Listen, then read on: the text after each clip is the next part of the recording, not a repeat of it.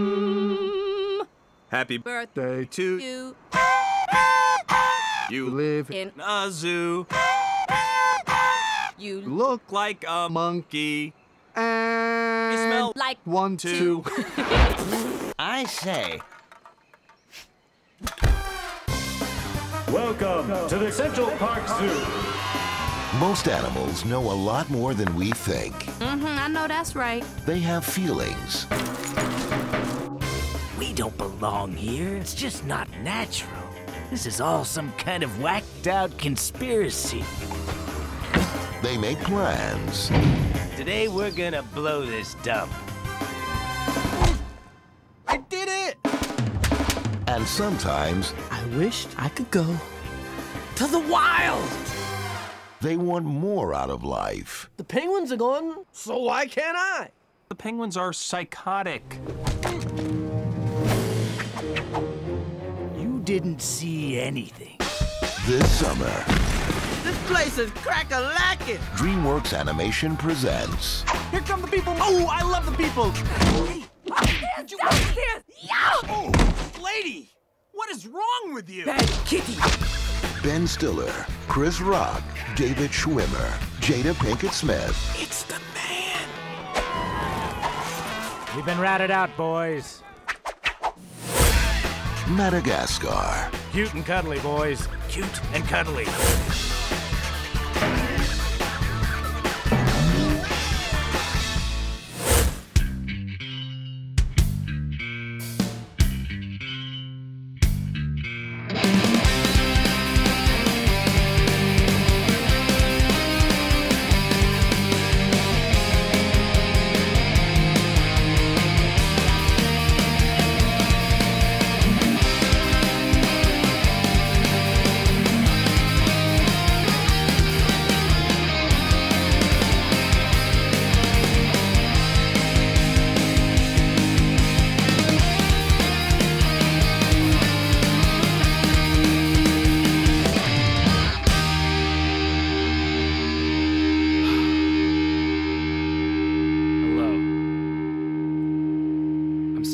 Down here, this energy this time. Hello, hello. We are here in the wilderness of Madagascar, in the jungle on the island, to witness nature and the wild and the foliage. Here on Dream Jerks podcast the show where we watch every DreamWorks animated film in order, no matter what. Welcome to Dream Jerks. Dream Jerks makes the dream work. Oh, I got to pull up my. No- there they are. Hello, welcome, welcome, welcome. I can't stay at that low energy the whole time. It wasn't going to work. I'm Kenneth. Hello, I'm your host. I, I've thrown myself off completely by starting that way down there. John, Yeah. welcome. Hello, Kenneth. That that was a bold choice starting uh starting with the low energy. A choice on Madagascar because Madagascar is such a high energy film. There's like Yeah. we have a lot to unpack about the energy of this film. Yeah. That is one of the main takeaways that I had from it. And uh, I'll never start a, an episode low energy again. It just doesn't work. This is not an Uh, NPR show. Yeah, yeah, yeah. and and I, I don't think there's a DreamWorks movie that really starts off that way. I, I can't think of one unless I mean we haven't seen it yet. Yeah. I think we're past all the ones that would have been appropriate for that. Mm, yeah, You know, spirit. they're all in the re- they're, they're they're all in the rear view now. Yeah. From now here on, Yeah. Now we're stuck in the fog, going ahead on our trip through all the DreamWorks movies. yeah, we're in Crazy Town now. We are in Crazy Town. Speaking of Crazy Town, do you have your phone ready to uh, play just in case any trains go by? I I I do. I did. I don't know where what happened to it. I had it right here. oh my god! You want me Where to call you? go? Yeah, could you? Yes, I will. I will What call you. happened to my phone? Where's Where's my phone? I'm looking all over for it. Oh, I found my phone. Okay, I'm gonna call you. I'm calling you right now. Oh, hold on. I'm getting a call. Um, Hello. Hello. Hi, this is Kenneth. Hey, I have you on speakerphone. I, I'm in the middle of something right now. Can I call you back later? Hold on, wait. I'm busy. I'm on speakerphone. Um, you're or you're on speakerphone. I'm on speakerphone. I have you on speakerphone. I have you on speakerphone. Okay, but I'm I'm I'm busy right now. Yeah, I- I'm busy right now. Okay, hold on. hold on. Well, I found my phone. My phone? Okay. Um, do you have your phone? Your phone? Yes, I have my phone. Okay. Okay. Well, then I'll just call you back when I'm done with this. All right, sounds good. Okay. All right, All right. I'll see you later. bye. Bye. Hey, we have a guest today. Uh, I'm sorry about that. I just got a call from somebody. Oh, that's all right. We have a we have a guest. We have a guest. It's our friend Maddie. Hi, Maddie. Hello, Internet. Hi, Kenneth. Hi, John. You're you're coming to us from the bottom of the Grand Canyon right now, right? Uh, about a mile above the bottom of the Grand Canyon. Yeah. That's close enough. That's closer than either of us is to the bottom of the Grand Canyon. Wow. Uh, because you're Maddie is normally a friend of ours here locally in Orlando, but right now she's off doing cool like wild girl stuff. Yeah. Yeah. I escaped the city to run away to the wild, so I really identified with this film. Yeah, I you're. It's like you are Marty. I am Maddie, Marty, Marty? actually. It's the same. Is there something? The names are even similar, kind of in a way. You can't hear it in my voice like I am Marty. Okay. uh, I'm trying to think. Do we have any any like extra info right now, John? Like any any word from uh, like history tidbits or or bonus information that we need to get to before we start uh in on this movie? Um. Well, let me see if I can look some of that up. Uh. uh, So, history tidbits. Are you talking about like about Madagascar or? No, just about anything. Any any new information about DreamWorks or anything that uh that we should discuss at this point. Oh. Um. I don't You know, think no there's one's re- anything. No one's really come up to me about Shark Tale, which is probably how people felt whenever Shark Tale first came out. Well, no, I take that back. No, it. I mean, it made money. Yeah, People They went all went- saw Shark Tale. they all went So to I- see it. I don't know, man. No, no one's really, you know, wanted to come up to me and say, "How dare you talk about Shark Tale that way?" It's like Yeah, nothing happened. I did have a few people just like message the Instagram over the past like between episodes and uh just say like, "Hey, I like the show." So that was cool. So if if you Oh. did that, thank you.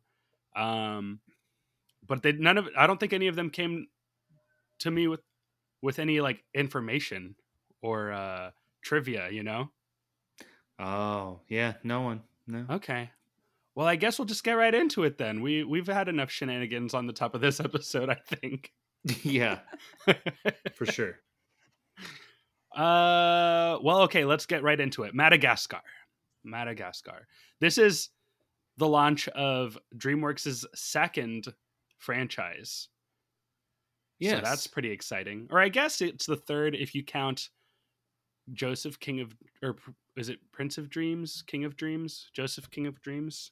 King of Dreams. Yes, The Prince direct- of Egypt. It was Yeah. yeah. A, yeah, like a Prince of Egypt spin-off direct to video. So I guess that's the first franchise. I mean, if you want to call it that. I do. Okay. And it was it, it died immediately. No more. Yeah. Yeah.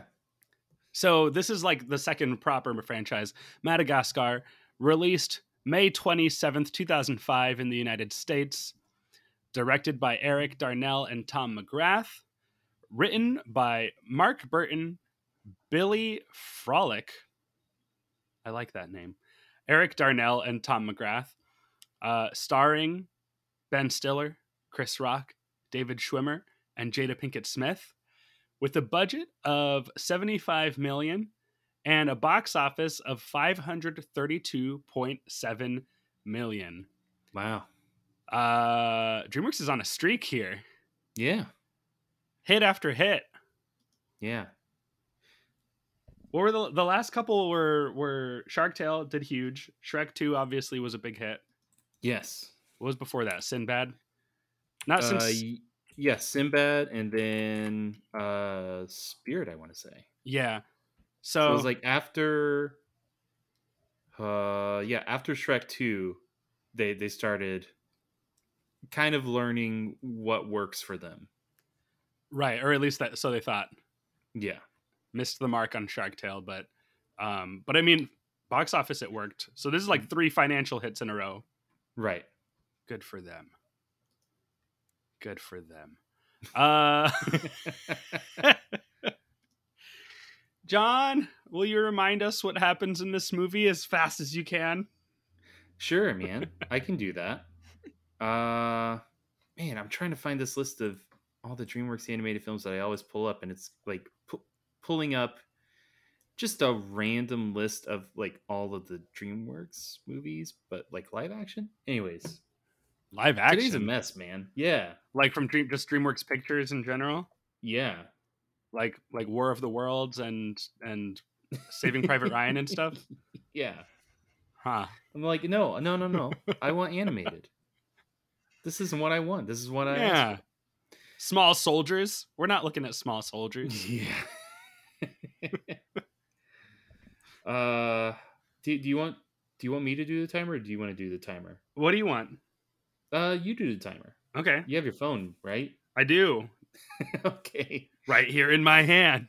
Okay, good. Uh Hi. Hello. I watched Madagascar and I took notes about what I saw in the movie and I didn't look any plops plop Pull plop. Plot synopsis. I'm changing my notes to call this the plop summary now. Plop summary oh man. Are you raising your hand, Maddie? Oh, oh no, I was um doing a bloop, but just real quiet. A plop summary. Oh, okay. a silent plop. yeah. Uh, well, I've got. Listen, do you have the timer set up? I have it ready. All right, I'm just gonna get started whenever you say lights, camera, action. Okay. Okay. Lights, camera, action. A zebra is daydreaming about running free in the wild, which also includes a chorus of singing and flying penguins when all of a sudden his dream is interrupted by a lion. Alex the lion wishes Marty the zebra a happy birthday. People start to arrive at the Central Park Zoo where our characters Alex, Marty, Gloria the hippo, Melman the giraffe all live. Four penguins break into Marty's habitat and tell them that they're breaking out into the wild where they all belong. Later that night, a birthday party is thrown for Marty where his birthday wishes that he could go live in the wild. His friends dismiss him, but later that night, Marty escapes the zoo and heads to Grand Central Station to head to the wild, aka Connecticut. His friends escape the zoo to find him, and when they do, they're surrounded by police and captured by animal control, where they're boxed up and put on a ship heading to Kenya. The penguins, also captured and put on the boat, hijack the boat. Because of this, Marty and his friends are thrown off the boat and land on an island. They think they're in the San Diego Zoo, but come to find out they're in Madagascar, which is filled with other wildlife, including the horniest lem- lemur ever, King Julien. Alex and Marty fight because Marty wants to be in the wild and Alex wants to go home. King Julien wants to use Alex to fight off the wild cats called uh, Fossa. Uh, Alex starts to go feral due to not having meat for several days and runs away to be with the other predators. The boat arrives back on the island where the penguins decided that Antarctica is too cold and too boring. Marty runs to find Alex. Marty is chased by the Fossa. Alex saves Marty. Everyone fights off the Fossa. Our friends return to the boat, but the boat is out of gas. The end. a minute 19. Yay! Fantastic. Beautiful. I think that was my fastest one yet. I think so. Yeah, You know why? Because this movie is just, it's clean. it It's- is. It's so uh efficient in its like plotting. because like there's fat in terms of scenes where there's just a scene where they'll talk and they'll talk for like what seems like 10 or 15 minutes about one thing and the scene will just play out but in plot synopsises synopsises call it plop synopsises now um Plop synapses. plop synapses um but yeah it's like a scene happens and it's just like a one sentence of Marty and Alex fight. Yeah. So they they stretch that out for like 15 or 20 minutes. They'd be like, "Hey, we got to pad time here. We got to make this movie last." Yeah. Um, Maddie, you you specifically wanted to talk about Madagascar out of all DreamWorks movies. So what what is it about this movie that brings you here today? Well, I did. I uh, I like Madagascar because I love African animals. I think I have a pretty strong connection to the characters just from existing in the theme park world. And then more than anything, I would like to go on record and speak my truth that King Julien did awaken something in me um sexually. I have always thought that he's very hot. I still think he's very hot. Uh, I know for a lot of young people who grow up liking boys, young Simba does it for them. Young Simba didn't do it for me, but King Julien um, was just some kind of chaos, and all I could think was like, I like this, and I stand by that. Yeah. he's hot. I have Wow. a feeling you're not alone. I feel like I hear people just talk about him in that way kind of a lot. Yeah. Um Yeah, he's an icon. He is. Uh, well, Gary last last time called him a, a pansexual icon, and I think that's probably fair. Yeah, Right. I think that's It- accurate. He'll take on all comers. Doesn't matter. Yeah. Yeah, there. Those parties are definitely orgies, Oh yeah. right? There is. how do a- you think? How do you think they got to be so many lemurs on that island? Yeah, there's a ton of them, Lemurs got it. and that's why. to- uh That's why Mort is is so small and dumb. Is uh the amount of of of just like inbreeding that's happening on that island with all the And that was lemurs. who and that was was it? one of the quotes, wasn't it? Yeah, From that's Alex? a joke it, from Alex. Is there must be some kind of inbreeding happening here? Yeah. He's right. Um. Well, I'll. Who who who wants to start? Who wants to jump dive into something to dissect? Okay. Usually, I think it's like, or go, Maddie. Go, Maddie. Okay, I've got one. So, top of show, beginning of film. Uh, realization Alex the Lion is a park merchandise dork, which I think that all of us who have been in the theme park uh, sphere can really relate to. And I, for one, love that he only buys the merchandise or takes the merchandise. I don't know what his currency system is. He acquires the merchandise with his face on it. And I love that commitment to himself. It's really beautiful. Yeah, that's true because I think a lot of theme park performers do that. Yeah. um, I couldn't name any. If a- Not me. Well, that's true. He he talks about the snow globe that he gives for Marty for his birthday. And he mentions to Marty, this isn't even out on the shelves yet. So it's like, how did he get his hands yeah, on the snow globe? it it feels sometimes like he the movie establishes that the animals can't talk to people but some of the in, like relationships that they have with the zoo staff kind of implies that they do talk to each other and they have an understanding of like he can go get exclusive merchandise before it's released or like they're looking for the zoo management when they're in Madagascar because they think they're in a zoo like I don't know what why they think that they will be able to have a discussion with them. Um, Yeah.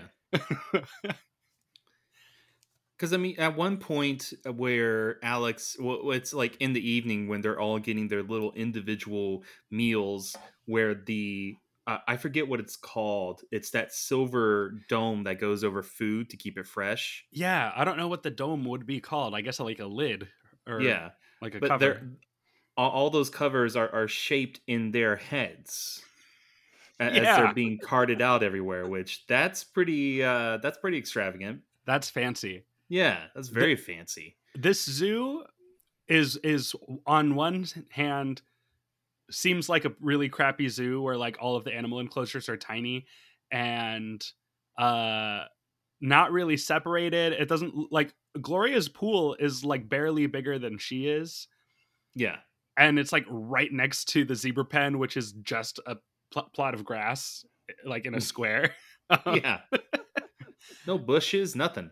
But then the zoo has also invested enough money into these specific animals and their personalities to carve or to sculpt their exact heads, not just a lion, but Alex's head, not just a zebra, but Marty's head, you know? like Yeah. it's amazing. And and when they're when they're getting their food for the night, Alex is being pampered by several like zookeepers. They're they're all like uh blow drying his mane. Yeah. And he's not attacking him whatsoever. He's just laying back and enjoying it. So I guess, yeah, maybe there is an understanding between them. It's like, hey, we're gonna take care of you. Please don't eat us. I'll, I'll I'm gonna start here. Before watching the movie today, my my opinion of this movie was always that it's not as good as people seem to think it is. Like I had never really had that m- positive of an experience watching this movie. I had always kind of thought that it looked really ugly and and rudimentary and that it wasn't particularly funny or interesting. And today that my experience was like completely positive. Like I loved it today. And I don't know what changed. I don't know what happened. You I watched think- Shark hmm, Tale. I think is what happened. Post Shark Tale. this is fantastic. yeah. Maybe, maybe. I don't know what it was. Like today, I liked it a lot, and I was like, "Boy, this movie like really sets everything up right. Nothing happens that doesn't matter. Uh, and if it does happen and it doesn't matter, it's funny enough to justify it. Like it actually is funny. I like this movie. Yeah. Well, well, you did have a preference of of watching Pixar movies over DreamWorks movies growing up, no? Yes, and I mean, I still, I, I think I still do in general. Luca, if you haven't watched Luca, the new Pixar movie on Disney Plus, uh, fantastic. Absolutely loved it. It's so simple and pure and good. Spirit Untamed. If you haven't seen it, go watch it on Netflix. It's a horse movie. That's what they're competing against.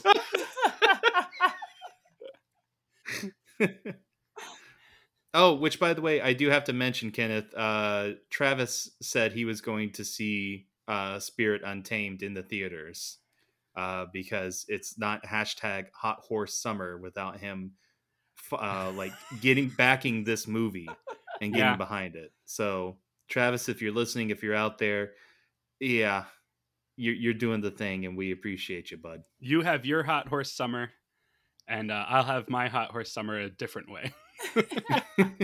Feature, will it feature horses? No.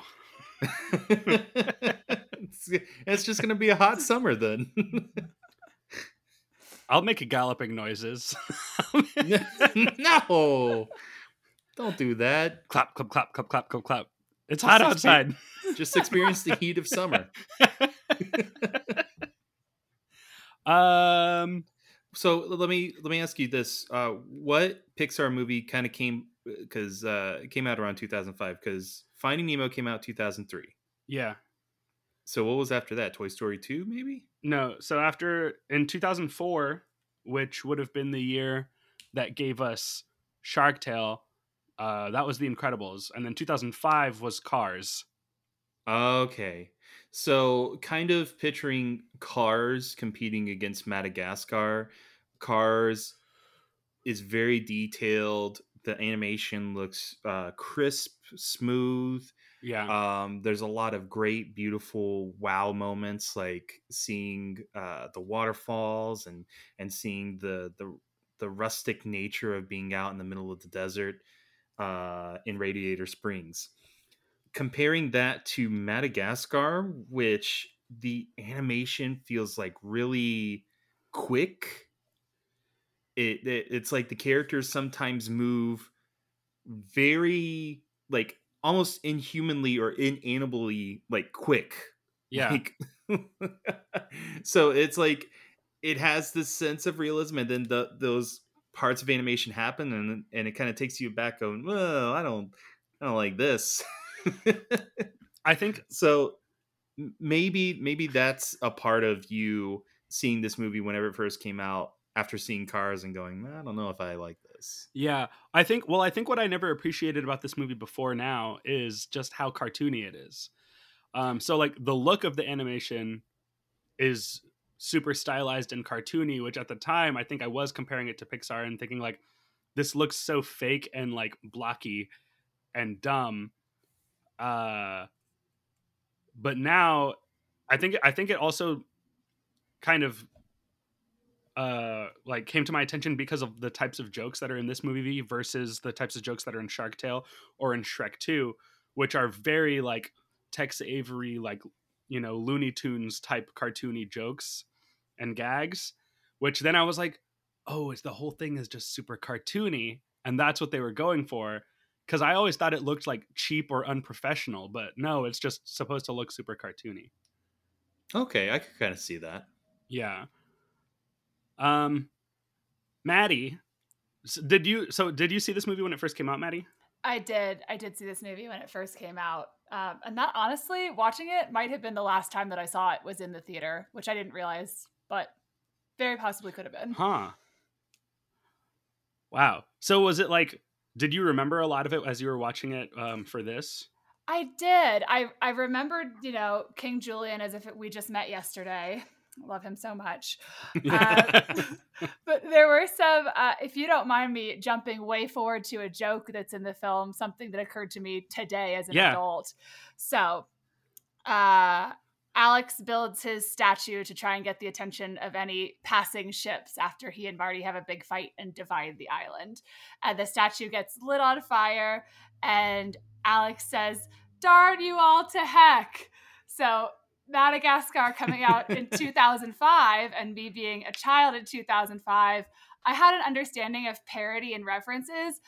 I thought it was referencing the Disney live action Haunted Mansion that had just came out where is this can I say bad words on this podcast? yes. Yeah, you Yeah. can. Okay, so in Haunted Mansion, live action, spoiler alert, uh, the butler says, Damn you all to hell! And I thought as a kid that this was a reference to that. Uh, so I just looked it up today. Turns out it's a reference to a movie that probably everyone's seen, but all I do is watch movie musicals. So I don't know anything about Planet of the Apes. Turns out it's like a direct shot for shot reference to Planet of the Apes. So I learned that today. Oh. But in my kid brain, I've that was seen- like it was a haunted mansion reference because that movie had just come out and like DreamWorks makes fun of Disney. No, wrong. yeah no have you seen planet of the apes kenneth No. Okay, I haven't seen it either, but I've lived in this society long enough where I've seen all of the good parts of Planet of the Apes Right. to the point where, yeah, I haven't seen it, but I understand the references. Like, i you'll see a lot of examples of the one of the first scenes in the movie where all the humans are being rounded up by the apes with nets and the apes are riding horses and then they're capturing all the humans. That's been done in like simpsons family guy all these other cartoons. There's that's been referenced. This reference with uh, uh alex on the beach and he's on his uh hands and knees and he he's saying darn you all to heck as as he's looking up at this liberty statue that's been burnt. Uh that's the uh twist ending to uh planet of the apes where charlton heston is uh, writing on the beach because he thinks he's going to go back home or he's he's trying to find out why he's on this planet filled with nothing but like eight people. And he goes to this coastline and he goes to this beach where he's told he shouldn't go. And he you know he gets off the horse he falls on his hands and knees and he's like you blew it up. Damn you. Damn you all to hell. And the shot shows the statue of liberty sunken into the beach and Yeah. and like the, the twist is that spoil well we're we're spoiling everything for everyone uh he was on planet earth the whole time right. yeah Just in the in the distant future. right Yeah. So That is, yeah. I mean, I've never seen it, but I, I've. That's one of those twists that is, I think, is just kind of out there. It's like Darth Vader. It's like the Sixth Sense. You know. oh yeah, This is a. This was from a time before spoilers were something people were uh concerned about or careful with. yes, not, not like today. Well, I take that back. There there are some people that'll get on Twitter uh and spoil like the Marvel TV series stuff or movie stuff. Yeah. Like those those kind of like more big event things that happen. You know what I yeah, mean? Yeah, but there being trolls. I think back then it was just like people just didn't know that other that anyone would care. Oh, that's true. How did you feel about the uh, old lady in Grand Central Station that just pulverizes Alex? I don't. I don't know. I don't know how I felt about that. What do you mean? I, well, I'm because she's a recurring character. Brace yourselves. Wait, what? Yeah, we're gonna see her again in Madagascar too. you didn't know either, Maddie? No, no. Yeah. Well, I, uh, you know, again, you know, most people have seen these films already, and and, and I think I saw a clip. I can't remember who was watching Madagascar 2. Someone was watching Madagascar 2 somewhere, and I walked by, and it was uh, just a random clip, and that old lady was in that clip, and she was fighting Alex again for no reason Yeah. other than people must have saw that and producers went oh people like that scene oh we should do that again in the sequel yeah. somehow some way make it happen That's interesting. That they would be like, yeah, that's the thing. I mean, it was funny. I thought it was funny that like, you know, everyone assumes that this lion is vicious, which I mean, I guess is a safe assumption. It's better safe than sorry, you know. Yeah. Um, But she is fearless. she kicked him in the nards twice I like the word nards.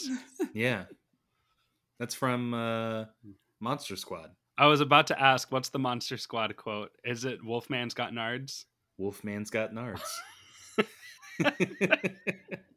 Have you seen Monster Squad, Maddie? No, I haven't, but you've sold me on it just based on Wolfman's Got Nards. It's a crazy movie. yeah it's a crazy crazy 80s uh movie think uh, goonies mixed with uh, universal monsters Fabulous. and that's pretty much it I'm sold. Mhm. That's all you need to know. Yeah. There's a shot of like all the group of kids walking over the hill into the sunset holding Frankenstein's hand. Um, so, you know, it's just lovely. Yeah. Good good wholesome family entertainment. Good film. yeah. And Dracula picks his five year old girl up by the head and says to her, Give me that amulet, you bitch. Oh, so, yeah. you know. So good wholesome family entertainment, fun for all ages. Yeah. I love it. yeah. oh, what a movie. Um I liked that I liked the story in this movie. I thought it was really interesting that like once they're on Madagascar, Marty is like trying to help Alex kind of get in touch with his wild side without realizing that like Alex will try to eat him. You know, like he doesn't realize that like he is what lions would eat in the wild. Um and I was just like this movie is like it's it's like the story is deep and and impactful in a way that only applies to like animals. you know? like I can't think of a I can't think of a human relationship that that applies to. You know, where you would be helping someone identify with their natural instinct to destroy you without knowing it, you know? Okay. that would be. Go ahead. Go, May- Maddie. Maybe something slightly dark on on this same topic. Uh, did y'all catch the joke at the beginning where uh, Marty's lost in Times Square and he's talking to the police horse, and the human police officer is on the phone and he asks if he can shoot the zebra? Because I don't know if that's a joke that would Uh, Play. yeah. today, but how relevant? Yeah. I'm glad you brought that up because I noticed that too. I was like, this police officer, his first and only instinct is to shoot whatever he sees. Yes, whatever's Yeah. different, whatever he's not used to, must shoot. Yeah. hey, there's a horse in Times. Uh, not a horse. There's a zebra in Times Square. Can I shoot it? Yeah. And they're like, no, don't shoot it. yeah. That's so much paperwork. Um, uh, I So- like that the horse is an officer, though. He's like, thank you, officer. after Oh goes yeah, yeah, yeah. Sorry, Maddie, I cut you off. I think the horse calls him an idiot, which is like I, I think fine and thematically correct. But talk about like a human parallel to this story is like yes, there's still police brutality against animals in this film. yeah. Oh, um, you know who I think is also one of the breakout characters of this movie. Who I kind of, based on kind of like all of the, you know, theme park presence and like animated shows and stuff. You kind of forget sometimes how like in the um, original ser- like film, certain characters that kind of become bigger have almost no part in the original movie, and that's how I felt about like King Julien and Mort and Maurice of like they're really not in the movie a lot, but Mort shines. The little Oh, the yeah. little squeaky voice annoying one voiced by Andy Richter. He's so funny. He's great. He says he says a line that I've heard I've heard I have friends who say this sometimes when they see something they love, but he's like, "I you hate him compared to how much I like them." And I love that. Yeah, that's a good point though, because uh, yeah, they get the the show later on with All Hail King Julien, Yeah. where I guess they they get more time on screen, but also with the Penguins. I mean, they they have like one, two, maybe three, four parts in the film. They're they're featured for like two minutes for every quarter of the film. It's it's when they they break into Marty's exhibit or habitat, when they hijack the boat. Yeah. uh, when they go to Antarctica, and which is a And great scene. That's like 30 seconds. It's like yeah, and then Not when they two. arrive at the end of the film, and that's it. Yeah, I guess you're right. To- yeah, and they're they are pure like plot movement characters. Mhm. Like everything that happens in this movie is because of them. And they just like show up, they cause their little havoc and then they leave. And it's like it's just it, you know, it's just perfect. I love it. now you're making me question as to whether they were added because they were like the the writers went well we got these four characters these four animals that are in central park zoo how do they get out why do they get out Yeah. okay well what if we had penguins? Okay all right. And the penguins tell the zebra that we they belong in the wild.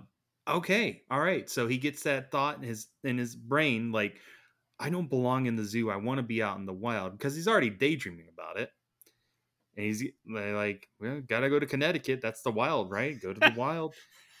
Misses the train gets on the boat and and the and you know they're going to kenya they're going to africa which happens in the sequel but the penguins hijack the boat they turn the boat after private hacks in the computer Yeah. Completely on accident. or not I on mean- accident, but like without knowing how. yeah and uh Hold on. i think Continue. go ahead No, you go. You go. and uh they wouldn't have turned back to antarctica i mean they they went to antarctica saw how cold and lame it was and we're like let's go back and then the boat comes back to them so yeah this the penguins are the plot device for this entire film Yeah, no They penguins, trigger no plot. everything. They, They do. it. They're all of it. no penguins no plot man Maddie, you've got a ton of notes written on your on your paper there. Uh, hit us hit us with some some some topics. Okay. I think that maybe I was watching this film through the eyes of somebody who has really only consumed Marvel content recently. So I was looking for like Easter eggs and themes. So a few things I picked up on um, that we could really read into if we wanted to. First, when we're in the city, both in the zoo and Times Square and the subway station, we see a lot of clocks, a lot of prominent focus on clocks. And then in the wild, no clocks. What does this mean? Does it mean that we're so time bound in our city life and we all need to take a step back? I think there's an overarching theme here that we could really read into if we wanted to. So many clocks right off the bat. You could Mm. track exactly what time everything was happening up until they're on the boat. Um, so there's a big one for you. Whoa. So if you'd like to, uh, if any any theories, is it Mephisto? like, it is Mephisto. Um, I did notice when they're in uh Grand Central Station, M- Melvin Melman. gets Melman. Melman. Yeah. I I hit myself whenever I saw his name in his pen. I thought it was Melvin for the longest time. It's Melman, like Hellmann's, but with an M. Melman's mayonnaise. Melman is no, not a mayonnaise I want to have. no, no, thank Giraffe you. mayonnaise? No, thank you. Hard pass. and, and, and sick giraffe mayonnaise. Um, um, no, no, but but God, what was it? Oh yeah, his, he has his head in a clock, and he says, Yes. "Guys, we're running out of time." And I was like, "I see what you did there. good good gag. Good, good, good." Good joke. That's the joke. Um, but yeah, I wonder if you have a point there, Maddie, because because you know it, we start on Marty's birthday. He's turned ten years old. His life is half over, um, which I love. I love just like referencing the natural lifespan of an animal and treating it, you know, uh, relative to what we know for humans. Um, but he is kind of like I've spent all this time doing nothing in this little enclosure with just having people look at me. What am I doing? You know? Yeah. He has his midlife crisis. Yeah, clock Hey, clock is hey, ticking. Clock's ticking. Midlife crisis, man. So you're right. Yeah. You're right, Maddie. It is Mephisto. so we all agree it's Mephisto this time. Yes. Mhm. Yeah. Yeah. Yeah. Uh. What else you got? Okay. Again. Or unless you have more to say about this. Ooh, no, I got something else for you.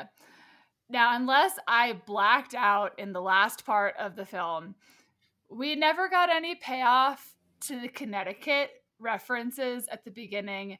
And I know that's kind of like a Chekhov's gun plot device. Like if you mention Connecticut at the top, you kind of gotta like shoot the Connecticut at the end of the film. I would have loved in that last bit where they're standing on the boat thinking about where they're going, like one of them could have just been like, "Oh, Connecticut," but no, Conne- we just we just make so many jokes about Connecticut up top, and then we just drop it completely. And I don't like that. I would have really liked to pay off for Huh. that joke. So I would go back and revise the script. I could go dub one of the voices. I could probably do Ben Stiller. For sure. Do your best Ben Stiller impression. Oh my gosh. Uh, I feel like my Ben Stiller is just all dodgeball quotes, only dodgeball quotes. Which isn't really his like natural voice that he uses for No. Alex, so it might No, not. But might you could probably get away with it. Okay. Um With enough enthusiasm, I think that's really what matters. yeah. yeah. Um I don't yeah, I don't know if if I would consider that a Chekhov's Connecticut thing. um, but I do I do love that phrase. Cuz it was kind of just like That's an interesting point. It, it makes me wonder if there if, if there's a connection to Connecticut. Mm. Yeah, like- Like why specifically Connecticut? right. Huh. I mean, it, I mean Connecticut, mm, Hartford. I wonder if it's I wonder I'm if try- the reason it's Connecticut, which has a C, it it's spelled Connecticut. They were just like, we need some reason to connect the dots between staying in the zoo and and going to to Grand Central Station and getting out. See, And now you're thinking like a Marvel fan. I want to know why. why is it Why- Connecticut? why just because of the word that they're there it's th- that's the connection in, in their minds oh no. See, I thought they would have said something like upstate. Like upstate New York, yeah where it's not as wild as as the city, but I mean there's still some towns and, and communities up there, but it's, you know, pretty open spaces up there in upstate New York. yeah somewhere But I, I i also think it's funny that melman kind of just knows about where other like things in other places you know yeah. like, like he knows enough about the san diego zoo to assume that that's where they are when they're on the island um Yeah. he knows about connecticut he knows about like all his medicine and stuff uh Yeah. he knows the directions of how to get to grand central station doesn't he Yes, he Yeah. does. why does He, he, knows know a so lot of much? things for being a sick giraffe. Yeah why does he know so much Well, he, he's not sick per se. He's a hypochondriac. Yeah, but the but the zoo gave him a lot of medication, and he can't talk to them. So I have to assume that he needs all that medication. Right, but he was on the island of Madagascar for how many days without medication? Like three, maybe four. Yeah. yeah. So What is that one Hulu show based on the true story of the girl who killed her mom because the mom was making her stay sick all the time? The Act is that what it's Bob's called? Burgers?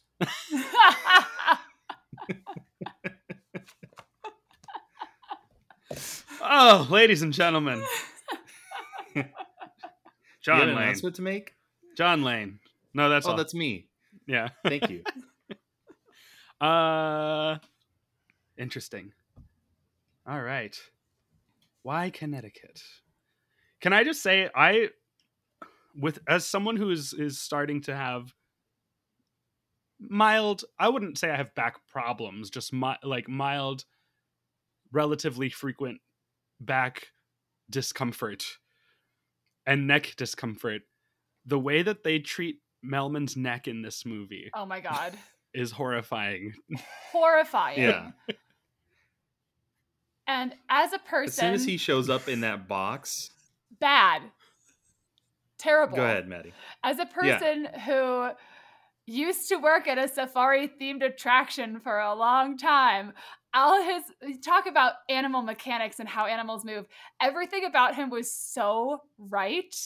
Except for that neck of his. Why Oh, does really? he only oh yeah. Every time he bent Oh, over, okay. the way he ran, everything was fantastic.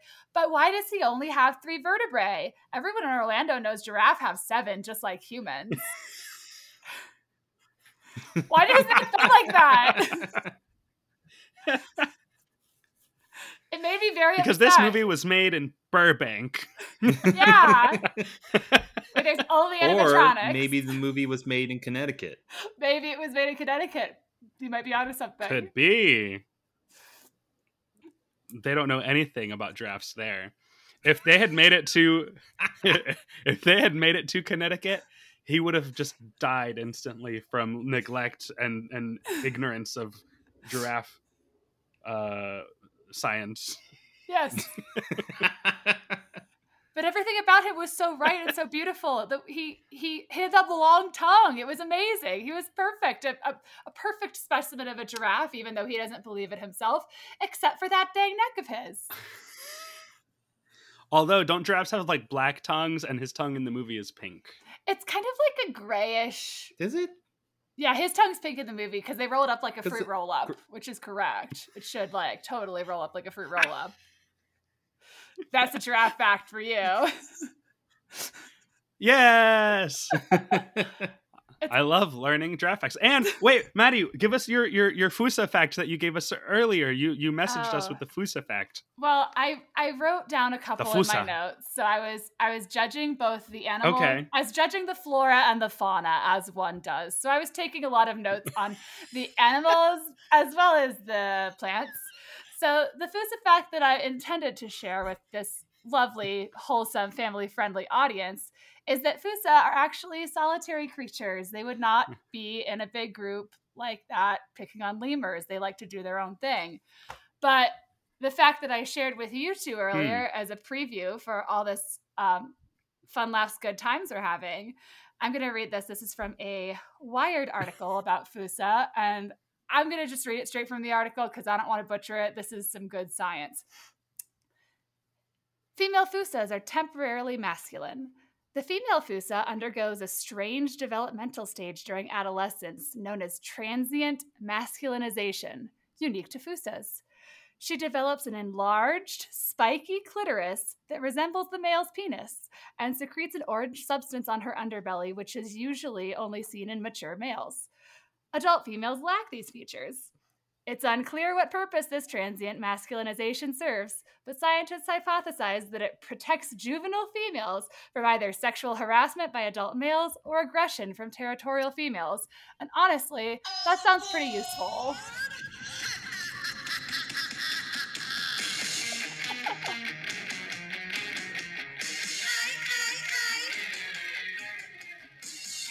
Oh, this is a long train. This is one of our usual little short ones. Oh, okay, it's gone.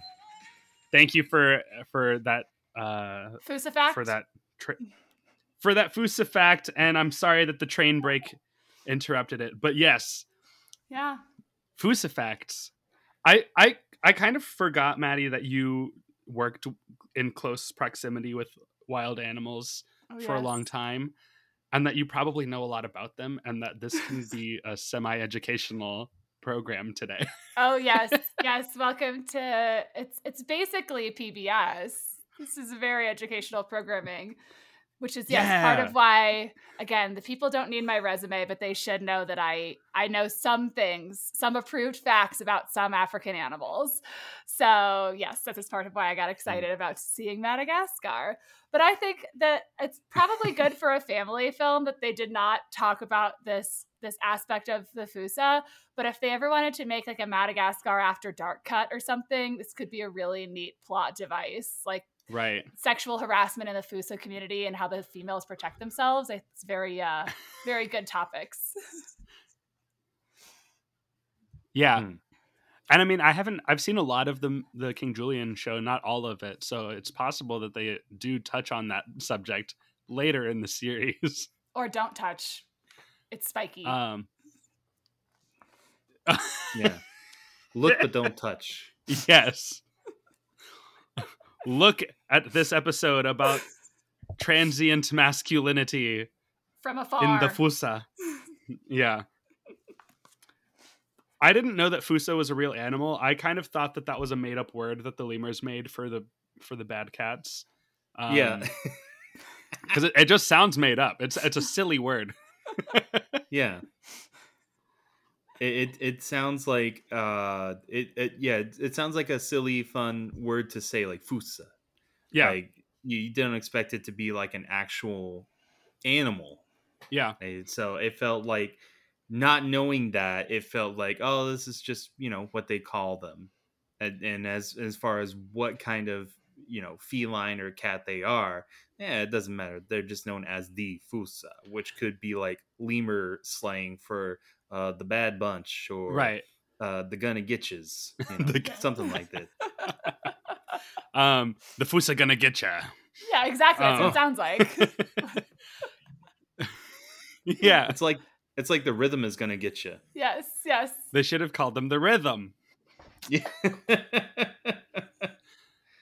Um, like when I started watching All Hail King Julien whenever it first came out on Netflix, and he's I heard him calling them, calling them the Fossa. I was like, that must be something from the movie that I just don't remember because I don't remember that movie too much.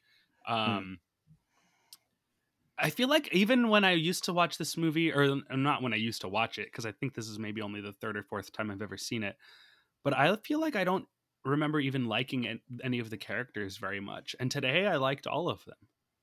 I mean, uh, the main four, like I always liked the lemurs um, and the penguins, but like the main four, I think I always thought they were kind of bland and, and boring.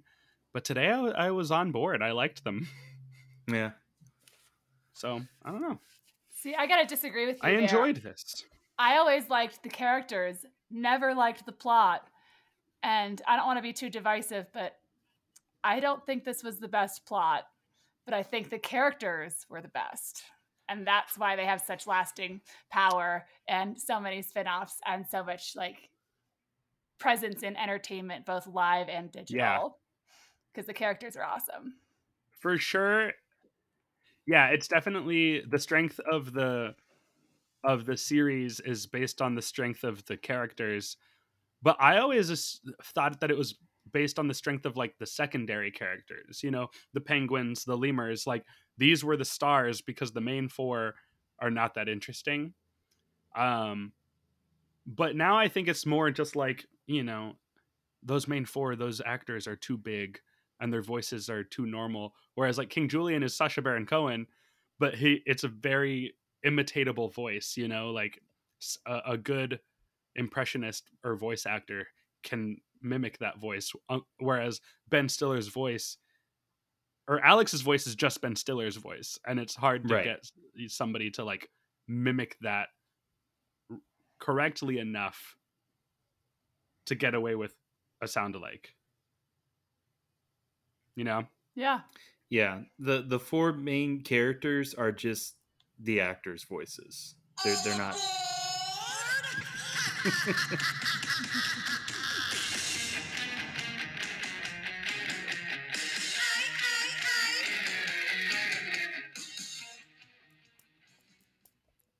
okay thank you um hey i It's happening again. That's no the- two it was a trains. technical difficulty um Technical difficulties on this show. Perish the thought. the listeners don't know Yes. they don't know what happens behind the scenes True. Not yet, anyways.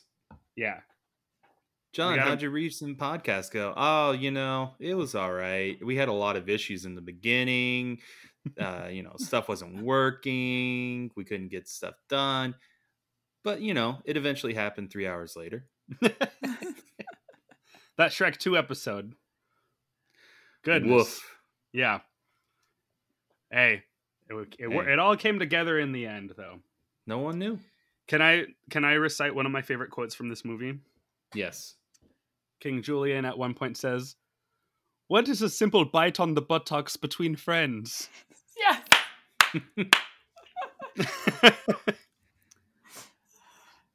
and that's that's all i have to say about it it's just a, That- he he's very open. Sex positivity. is. It's good. Yes. He judges, but he's very open. Yeah. yeah. oh my gosh the way he calls them freaks and stuff to their face Yeah. just like everything he says is hilarious for the whole movie Yeah. Or or even like he calls them giants at first and he's Yeah. like he's asking where they're from and they and they're like, We're from New York. Everyone, welcome to New York Giants. yeah Good joke. Good joke. good joke and that's why that's why I'll, another reason this movie i'll agree with you maddie that the plot is not super strong um but i would say that it the movie doesn't suffer for it because one yes the characters are fun and the writing is so good you know like Oh yeah.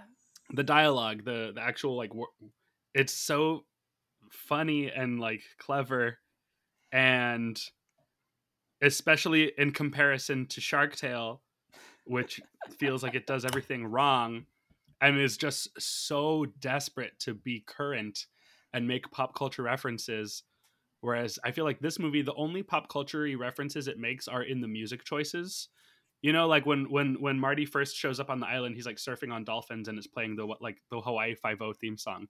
But like, if you don't know what that theme song is, you don't miss out on the joke because it's just appropriate music, um, for the moment that Yeah. happens to be the theme song to a f- show. And if you recognize it, you're like, oh, haha, it's the Hawaii Five O music. But like Yeah. that's as far as it goes, and I feel like they do that a lot of the time. But like any of the actual jokes are either character based jokes um uh more like cartoony gags i love the fossa are always like pouring salt and pepper on any animal that they're about to eat that i love that um i just love like overly cartoony stuff Oh any yeah. in any in any way shape or form You were talking about the uh, music cues or music jokes or references. yeah I think one that kind of because I've seen the movie before, but by rewatching it, I I audibly laughed out loud whenever uh, Alex is starting to go feral, hmm uh, and when whenever they're at uh, whenever they're with the lemurs and uh, Alex is showing off his uh, moves that he did at the at the zoo, and then he starts to try to attack everyone, and then he's chasing Marty, and it does that slow mo of Alex chasing Marty, and it's playing to the intro theme music of National Geographic. I was Oh, wondering what it was. I knew that that was something, but I was like, "What is that?" I thought it was like the Olympics or or like a sports thing. Yeah. But no, it's not. national because and I'm pretty sure that that intro to National Geographic even had like a shot of a lion chasing a zebra. I love it. Yeah. And see how in Shark Tale, um, the record playing "Baby Got Back," Oh no. and what you said about that was that doesn't prove you're smart. That's not clever. The National Geographic music on a moment of a lion chasing a zebra, that's clever. And Yes. that's smart. Yeah. This movie is smart and good. Yeah.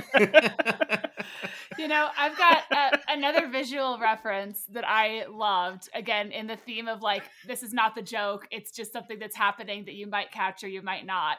Um, beginning, Alex is doing his first like series of like poses. So he first does his like pause up pose, and you see that from far away, and then the the shot becomes like through a guest's camera. And the first pose he does, you can't tell whether he turned over the right or left shoulder, but the first pose he does is either Magnum or Blue Steel, and Zoolander had just come Hmm. out. yeah. And I thought that was Whoa. Yes. I remember that. So good. And like it was Hold really quick. on. it's like a one second gag. It's not like a setup, da Yeah. It just happens and it keeps going. And I was like, yes, Blue Steel or Magnum. I don't. It could have been either because he doesn't turn, but he does the pouty Well, lip. they're like they're mm. all the same. yeah. No, no.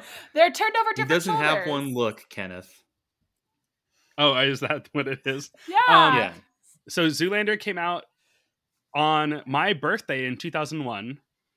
I remember that. I remember that that movie came out on my birthday because I was like, I want to see it, but it's PG-13 and I'm not 13 yet.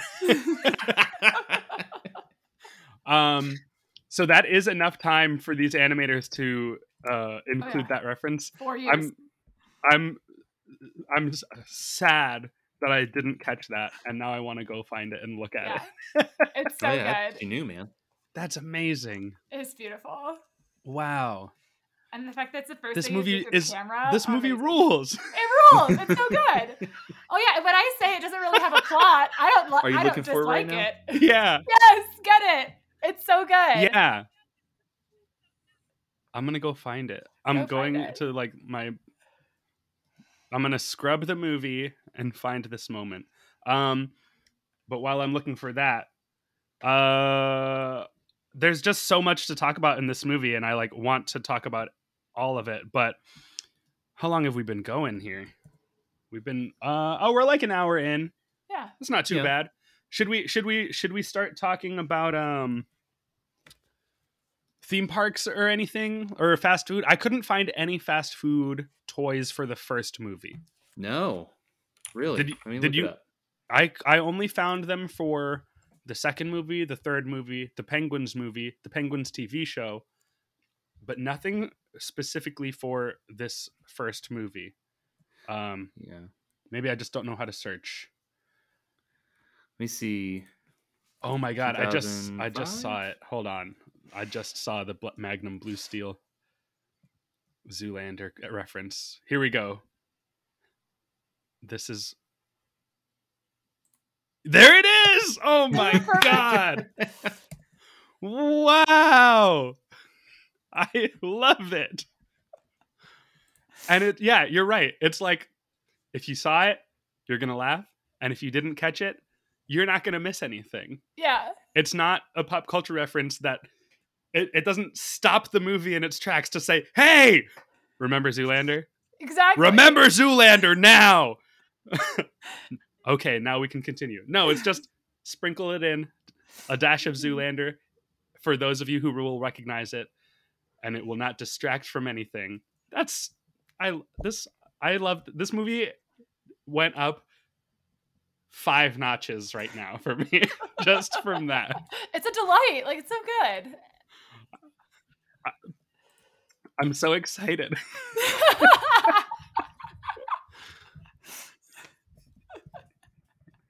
Kenneth, I might have found Madagascar toys.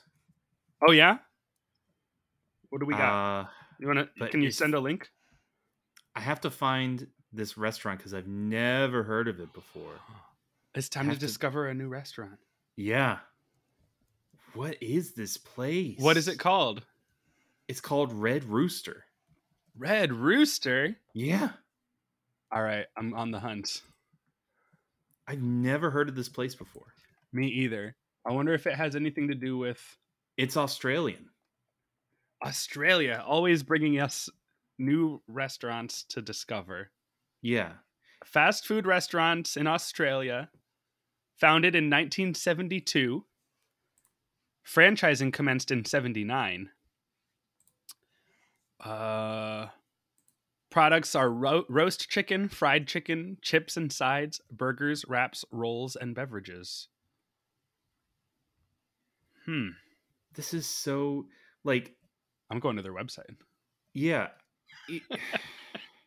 I get we have the internet. I get we can like learn about anything and everything, but the fact that I've never heard of Red Rooster as a uh, a fast food franchise with like different restaurants all over like Australia is blowing my mind.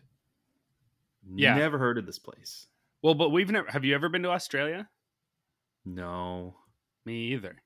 Yeah. Vegemite Vegemite has made it over here in terms of knowing about it, but not Red Rooster. Right, and so have uh Hungry Men Jack at Work. Oh yeah, Men at Work. ACDC, Jet, Yeah, yeah. They made it. uh, Why Wolf can't Mother? Red Rooster? Wolf Mother. Yeah. If give if Wolf if Wolf Mother had written a song about Red Rooster instead of about woman, well, woman is a little bit more universal than Red Rooster. Rooster, you're a red rooster, you're gonna be a rooster.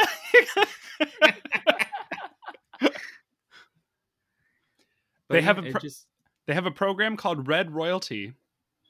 yes. Uh, Red Royalty Program. Get a five dollar welcome voucher just for joining.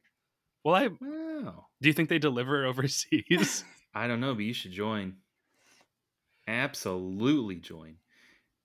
They have Hmm. a roast drumstick meal. It's just a drumstick, a side of peas, Oh my god. and the juice. In the oh, I'm I'm looking at locations. The website would like to use my current location. I will allow this to help me find the nearest location to me. Um, so the closest Red Rooster to where I live is the Airport West location, open today until 10 p.m. Uh, CNR, Dromana, and Matthews Ave, Airport West, 3042 VIC. Um, I don't understand that address format. but they have a drive-through and That's- Streets ice cream. This these guys love peas. it's like any picture I bring up, if it doesn't have French fries, guess what? Side of peas just for Oh. you. Hey, like I a- get it, it's healthy, but why peas? Hey, they we they have franchising opportunities. Should we open a Red Rooster here in Orlando? and put it right across White Castle. I love what you're thinking. yeah. So for anyone who's listening to this who is not uh, in Orlando or has not visited Orlando in a long time, there is a an area in Orlando close to the major attractions where they have started opening regional restaurants that do not otherwise exist in Florida or at least not in Orlando. So they have a White Castle. There's a Portillo's hot dogs, which is a Chicago. No, is that a Chicago thing? Yeah, Chicago, Portillo's, Cake Mm. Shake, delicious. See, I haven't gone. I haven't gone to either of these yet. What's a cake Uh, shake? Oh, it is a thing that's done other places, but Portillo's does it well, where they give you the shake and then they blend up the whole piece of cake into it, and then it's a cake shake. So good. Big winner. Wow. It's Why- chocolate too. Why have I Oh, lived my entire life not having this? John, I know what you got to do. I've had everything but cake shake, Kenneth. You got a cake shake. We I- have to go. I got to To go to Publix and I need to get a slice of cake. No, And we I have to go to- to Portillo's gotta and get a cake shake. We can I actually want go. one now. We can actually go to Portillo's. It's here. no, I want one now. But right now they have 13 store opportunities currently available for Red Rooster. Oh, Um, I want to be the owner of the first Red Rooster in the United States in Orlando, Florida. welcome to Red Rooster. How how may I appease you today? Oh my gosh. G'day. Welcome to Red Rooster. Top of the peas to you.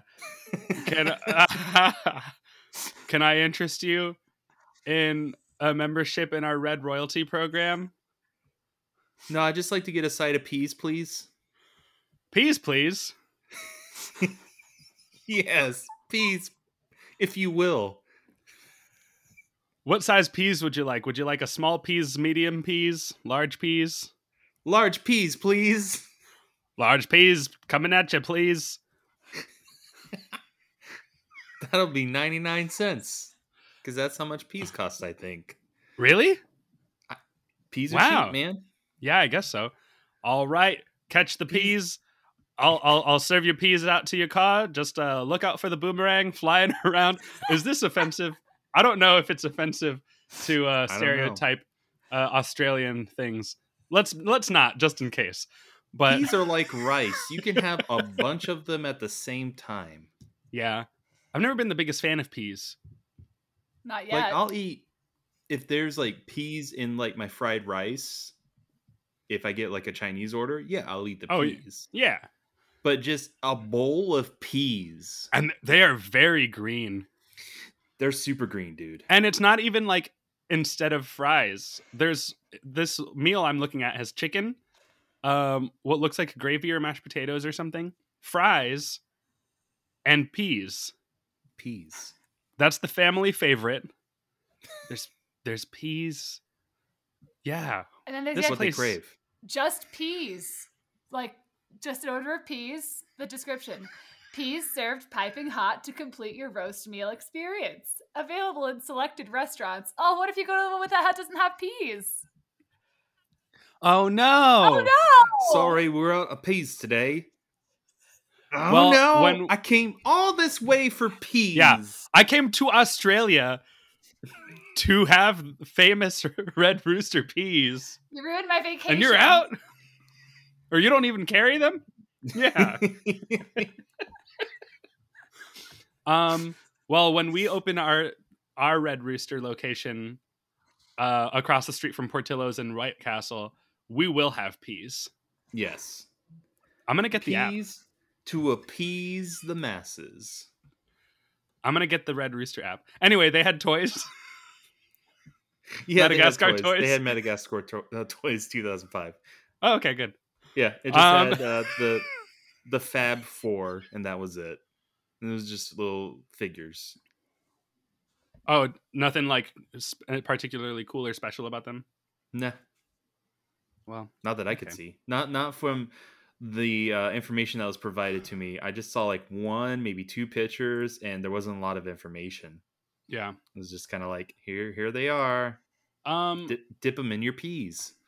Well, I know that we have at least one Australian listener. Eloise has written to us a couple times. Eloise, if you know or if you have any stories about your experiences at Red Rooster, if you if you like that restaurant, um, uh, let let please let us know about Yes. Red Rooster. And if you are a fan of peas, I apologize. yeah, Uh, being an American, all I know is French fries and potato chips yeah. and and greasy fast food because Yeah. that's all that's been given to me. Basically, different forms of potatoes, whether they're mashed, fried, wedged, uh, uh chipped. Shoestring, a Yeah, waffle. Oh, Man, wow, I love French fries. I love potatoes. Eloise, tell us all about Red Rooster.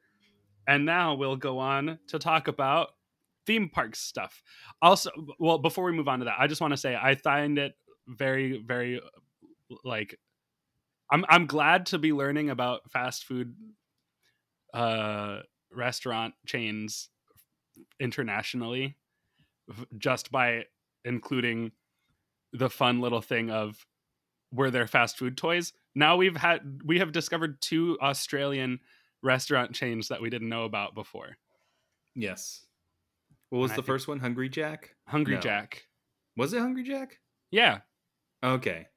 uh, the australian version of burger king Yes, I, I thought I was losing my mind because I I thought that can't be right because there's Jack in the box. Why would it be called Hungry Jack? Hungry Yeah. Jake?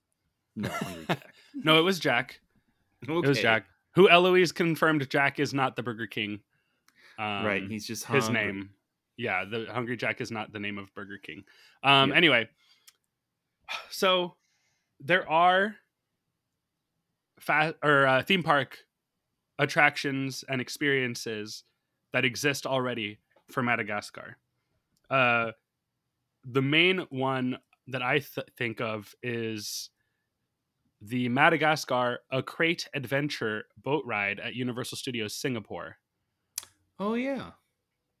um, which I watched a video of today, and it is basically a just a regular boat dark ride. I'm not really sure why you're in a boat, um, other than I guess to fit in like the island, like you know tropical island theme. But there's no drop or anything. The boats look like they're the same style of boat that they use on the Jurassic Park River Adventure or Jurassic World the ride. Uh,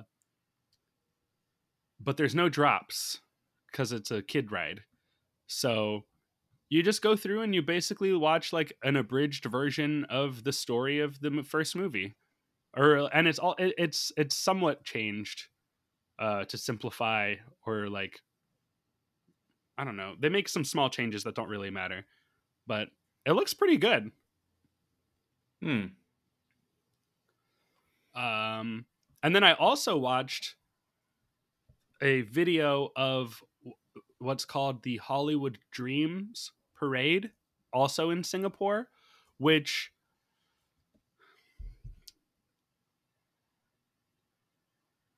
it, this parade is awesome. I don't know. I, I I got in my head thinking about how amazing this Singapore parade is. How amazing the parade in Japan is that includes like Harry Potter floats and Jurassic Mhm. World floats and like all this stuff. And then thinking about the parade that we have in Orlando and how I just want it to be better than it is. Yeah. I think I think the issue with that is logistically speaking they didn't yes they did have parades at Universal but this was uh, during Fright Nights, during early Halloween Horror Nights, they had parades. And then there's the Uh, Mardi Gras parade. and there was the Mardi Gras parade. Yes. Um, so the idea of doing uh, a daily parade that that's something that the park really wasn't originally designed for.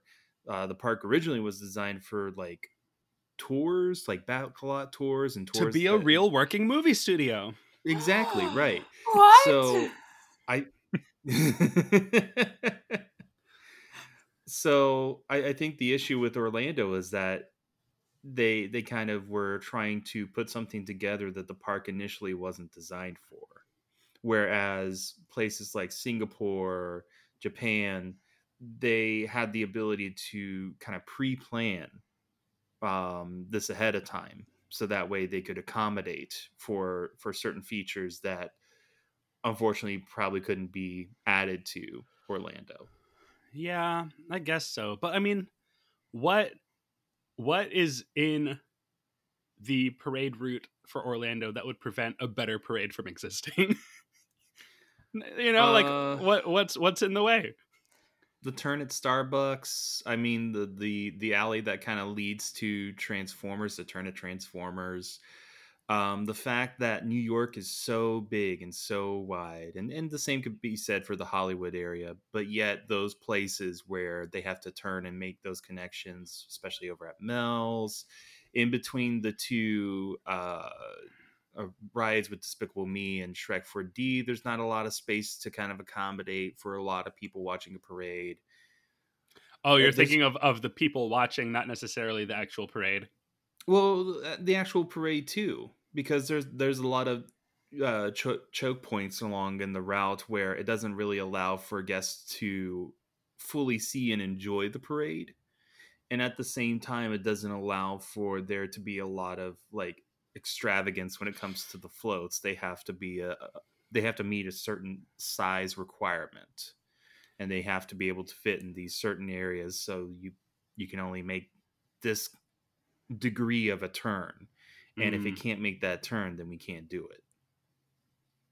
I do think Well- for a while those um like walk and wave then stop and dance parades were kind of the theme park trend because that's very much what Hollywood Studios did with their high school musical show. It was lots of things where they'd roll out with like very minimal choreography, get to a stopping point, and then almost put on a show and then wrap up the show, roll back. And I think that might have been where Universal took their inspiration for their day parade from was that format. But what it lacks is that focal point, like a castle or a big hat or somewhere where people are going to stop and gather to watch the show. yeah. Right. Yeah, Universal. Well, there's the Brown Derby hat store. That's a big hat. It is a big Mm. hat. And it is in Hollywood. Mm, It is in Hollywood. Which I always got that I always got that confused with Hollywood Studios because they also have a Brown Derby, but it's a restaurant. right, theirs is a restaurant, which makes me believe the Brown Derby must be a real place in the real Hollywood. But is it a store or a restaurant? or a third thing Well, that both of find the parks got wrong? It's a, a Schrodinger's hat.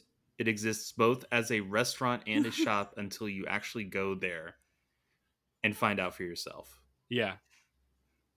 It's oh well Maddie is on the hunt. She's researching. It Um appears to be a restaurant in Los Angeles. It was a restaurant, a chain in Los Angeles, but not anymore. Oh, wow. apparently. it doesn't Is exist it a anymore. shop now? a Yeah, hat now, shop? now it's just a hat shop where like everybody can try on the same hats and hopefully everything works out okay. Yeah. So both parks have it right. Hollywood Studios has the the classic Hollywood version as the restaurant, and Universal has the current, less exciting version that is a hat store, a haberdashery. yes. Um, for haberdashers. yeah. Um. Anyway, this parade in Singapore rules. It has uh, six units, I think. There's like an introductory gen- gen- general Hollywood unit. that has like uh like paparazzi photographers in trench coats and like uh Beetlejuice is there's like one car that has Beetlejuice, some lady I didn't recognize, and Woody Woodpecker on a director's chair, um, like shouting into the like little megaphone cone. Um, and that was cool. And then after that is the Madagascar unit, which has all the same characters that are in Universal Orlando's Holiday Parade's Madagascar unit. So you've got Alex and King Julien on the first float, and then you've got the penguins in like a hitch that's being pulled by the first float. And then there's a second float that has Gloria on it. And then there's static characters of Mort, Maurice, Melman, Marty, and a few other random lemurs. Um, and then the the parade also has Shrek. It has, which by the way, their Shrek unit has a a, a costumed performer of Pinocchio, which Orlando has never had, and Mm. we need one. Um, and then their parade has a Jurassic Park section and a like '90s Mummy franchise section, which also has a float of the Scorpion King in his half scorpion form. It's awesome. Oh, Yeah. wow. Uh, and then a final general Hollywood that has Marilyn Monroe and a few other just kind of Hollywoodish looking people. Um, anyway, those are the Madagascar things I know of that exist. You know of another one? There's an Orlando Do one. you, do you want a Madagascar ride? Oh, There's an Orlando one. Yeah, I mean Holiday Parade. That's a pretty big Madagascar presence, don't you think?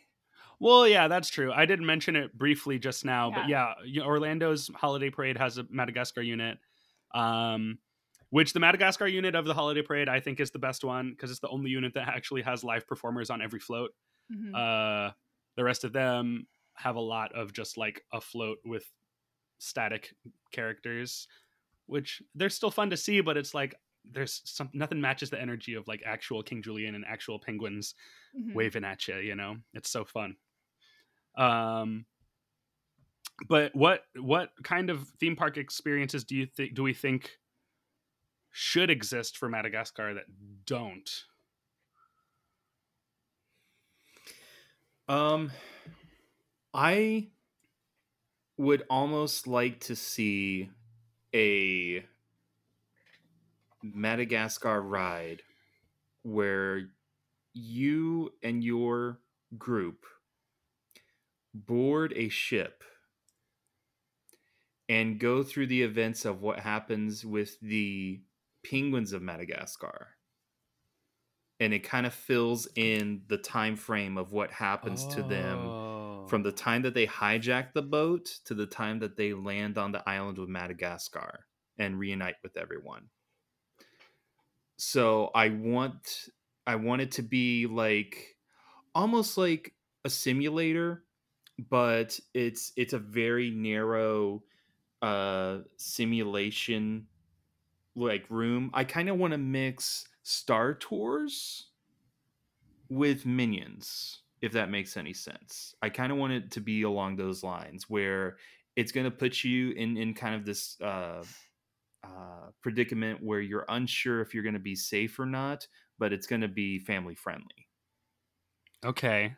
Um, and the the ride starts out with the captain speaking, and then he is immediately like karate chopped in the neck as he is in the film.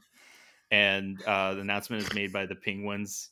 It says basically, "We're taking, we're commanding this ship now, and our goal is Antarctica. Yes, the wild Antarctica, where all penguins belong. These guys are all penguins, right? Doesn't matter. We're going there anyways." And through that, you you kind of uh, see and hear things like you hear the boxes going overboard. Captain, we've lost cargo. Ah, I'm sure we'll come across that cargo later, Private. and uh, and that's like all the four main animals falling off the boat. Right. they go through treacherous waters and and, and the simulators kind of rocking back and forth uh i kind of want them to to come across pirates and and have them fight off the pirates on the ship and uh they finally make it to antarctica and it gets really cold in the room and they do the whole gimmick where it's like they step out and they step back on after you've kind of sat there for like eight or nine seconds in silence, kind of just embracing the cold, and you hear the harsh wind outside the boat going. And uh, the skipper comes back on the intercoms and goes, "Change of plans, everyone. We're going back." He has to Turns say out this sucks. Antarctica is nothing but cold and desolate. Yeah. He's like, change of plans. This sucks. Yeah. and immediately uh you know zip right back all the way to madagascar and you see out the port windows you see uh gloria melman and uh, marty dancing on the shore on, if you're on that side of the boat and and and they go captain i think i found some friends. Hang on everyone we're going in for a landing. Well as safe as it can be. And then you know they dock onto the the shore and everything and everyone comes back and they make it back to madagascar and they get reunited with everyone. I like that idea. That's that should be like you know like there every Madagascar land should have that ride and the one the boat ride that already actually exists. And that way you get both sides of the story. You get to see the the the what's happening on Madagascar and or you can go with the penguins on their side quest. yeah Wow. I like that. I don't you. have anything I don't have anything. Maddie, did you have anything? Any ideas? I'd like to tack mine on as like a post show for John's in the same vein that there's kind of a post show when you get off the Minion ride and there's like the Minion meet and greet there. But I want it to feel more intentional. So the traffic needs to flow differently. And I want either a really good puppet or some kind of animatronic that a live performer can control doing a King Julien voice. So a King Julien presence that's not a character costume, but just a voice actor. And uh, dance party slash Yeah. it's not an orgy, but like it's almost an orgy. and it needs to have really good air conditioning because Okay. people need that. uh, but yes, very similar. I Yeah. don't think Yeah. I don't think that's great standalone, but I think as a post show that could be really fun. But the the good air conditioning Yeah. is key to keep people Yeah. having a good time. And like I know dance parties can be a little bit of a cop out, but I think if you had some really good King Julien voice actors like leading the party, that that could be a really unique, fun experience. Yeah. And so you're saying like a um, an actual like more life size, like two Yeah. or three feet tall King Julien. Yeah, like two scale, Wow. kind of like how when it, this could even be the theming of it. Like you get off that ride and then the palm fronds open and you look out and there's King Julien up on a pedestal, like leading the party. And I like to move it. How be- majestic. it could be one of the songs, but it needs to have a playlist, you know, like a long playlist so that everybody has fun. Yeah. Right. It can't be that Yeah. same song like the Minions dance party at the end of Right. that ride. Right. One Yeah. song forever and ever and ever. And yeah, Um, it needs to be con- like a continuous playlist. needs, needs to be a mix yeah mix not just Right. like 30 seconds of a song Because it's the door's also, like, open. Right. Continuous dance party. These are great. I'm ready to greenlight these ideas right now. thank you Also, there was a while where Mad- or uh, King Julien was doing meet and greets at Volcano Bay, Universal's third theme park, Mhm. the world's first water theme park. Um, uh, and he would meet in this like, you know, little area where they have like this camera that you like, you know, scan your ticket, and it takes a picture of you, and you can look at it later. Um, and so he would just stand right there and you could get a picture with him. And he just looked so good in that park. Like seeing King Julien in Volcano Bay, which is like such a tropical paradise, I was just like, this is perfect. Like he should always be here. He he belongs there. Him and the the minions in the tourist costumes from Despicable Me three, they should always be in Volcano Bay. I think. Yeah. Um. All right. Also, okay, you mentioned it, John, when you were talking about the ride that you were d- designing, but with the moment when they all fall over the side of the ship and land in the water, those b- boxes would not be watertight. And I was freaking out, th- like watching this movie and being like, I don't remember how they get out of those crates so they don't drown. How are they going to get out of the crates so they don't drown? Like Melman can't get out of there. He's going to die. Yeah. He's just gonna ride the waves upside down on his neck. Yeah. um that really freaked me out. Also, I love the just the visual creativity of that sequence where they're all waking up in the crates and kind of discovering where they all are in in relation to each other and it's just the black screen until the one each crate lights up one at a time. I think that's just a really cl- visually interesting and clever way of doing that moment. So, big props to uh, Eric Darnell and Tom McGrath For coming For up do- with that sequence. for yeah. doing that. Also, Tom McGrath is the voice of Skipper, the penguin. Oh. And he's Tom- uh Mark's brother.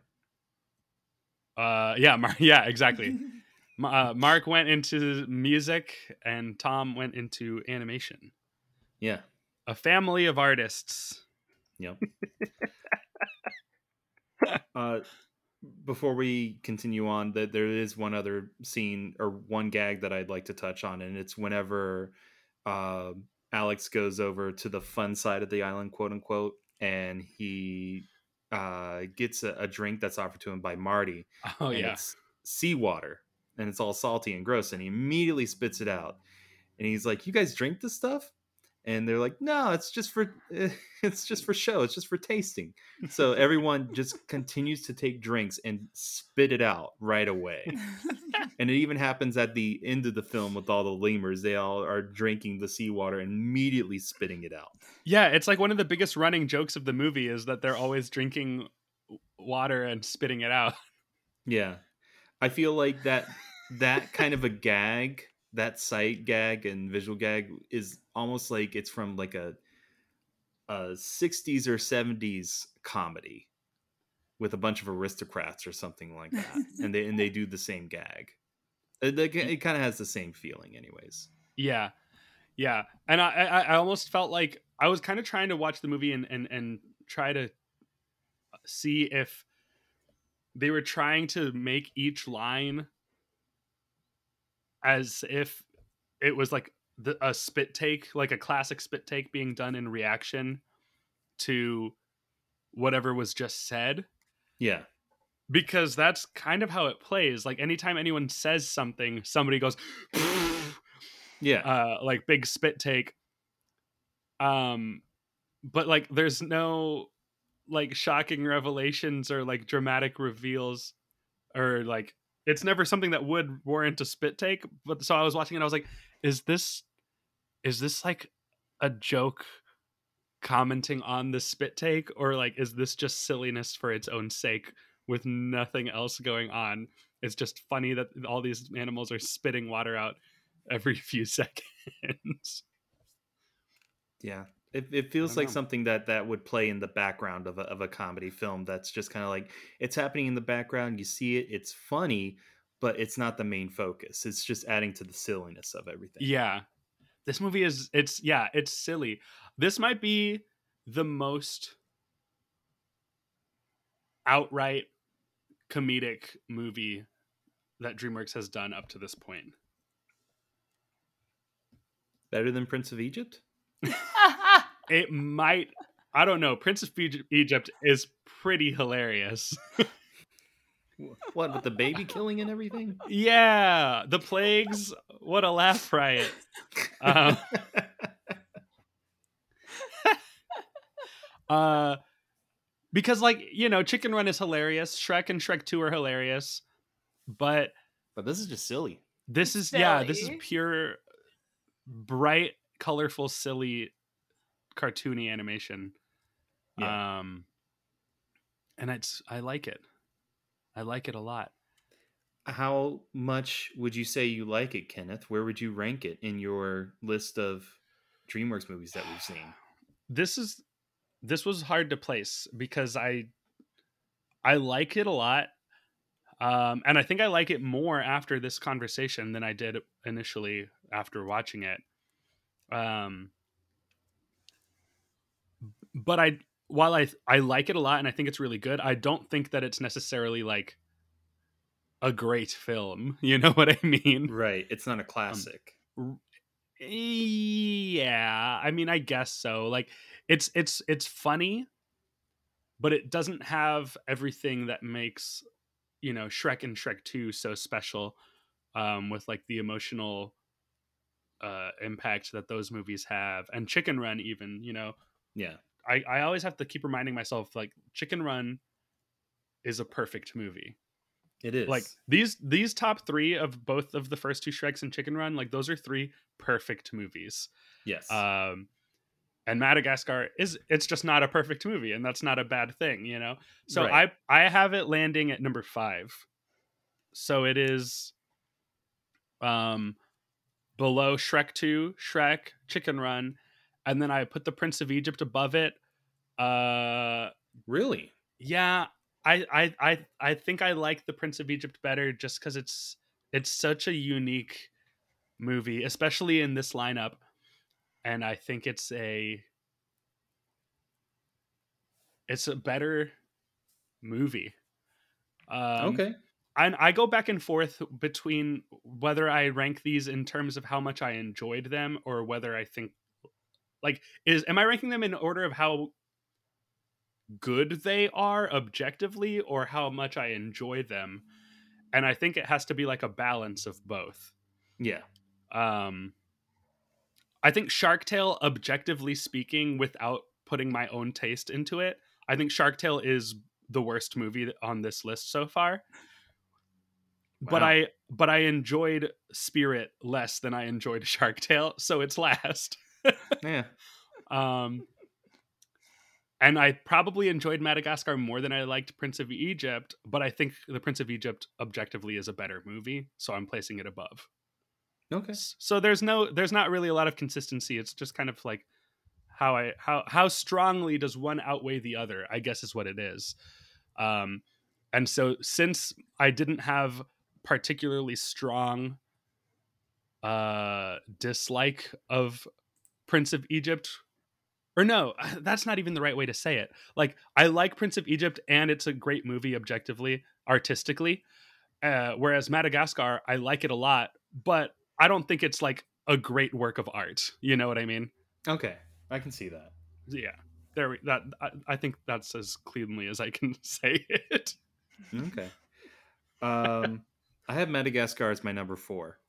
Okay. It's right. It's right underneath Shrek Two, Shrek, Chicken Run, Madagascar, and then you run Road to El Dorado, Prince of Egypt, Sinbad, Shark Tale, Antz, Spirit. Mm, okay. So Yeah, I didn't go. My Go well, yeah. My, I just want to give my full list now to, uh, for reference. oh Shrek yeah, two, absolutely. Shrek 2, Shrek, Chicken Run, The Prince of Egypt, Madagascar, The Road to El Dorado, Sinbad, Antz, Shark Tale, Horse Movie. Perfect. uh, if you're listening and you want to uh, kind of share with us how you would rank these films, uh, feel free to uh, share that with us. We would like to know how you would rank these films as well. Yeah, that's a good point. I you know what? A lot of I look at the numbers of how many people listen to this show. We have I think I'm pleased with the number. You know, it's usually we'll get like between 70 and 100 listens of a new episode uh before the next episode comes out. That's which is good. it's pretty good given that we're two nobodies who you know who, who wants to know what we have to say. Yeah. Um, uh, but we don't get a lot of like engagement. Like uh, we're, we're starting to get a little bit more of people like reaching out, writing to us, uh, you know, writing to the socials and stuff. And I like I I love that. So if you're Yeah. if you have anything that you think we might be remotely interested in hearing or reading, send it our way. I think that's a lot of fun. Um, you know, leave and and and we'll and we'll get more into it in the plugs. Um, Maddie, since you don't have a running rank of all the DreamWorks films, why don't you give this grade or give this movie a, a, a rating of your own choosing? You can devise your own system, Okay, my own Um, system. whatever you want. If you want to give it a letter grade, if you want to give it a score out of 10, if you want to give it a something different that you're going to invent, it's whatever you want. Okay. I'm going to make something up. We're ranking Okay. it on a zero to Mamma Mia, Here We Go Again scale. Because to me, those are as far opposite as you could possibly be. Wait, give us zero has to have another Zero. movie title. What's the Uh, what's the zero? What movie do is I at hate? zero? Should I do something that's really going to anger both of you? Uh, sure. yeah. Prince well, how of do you feel about the Super Mario Brothers movie?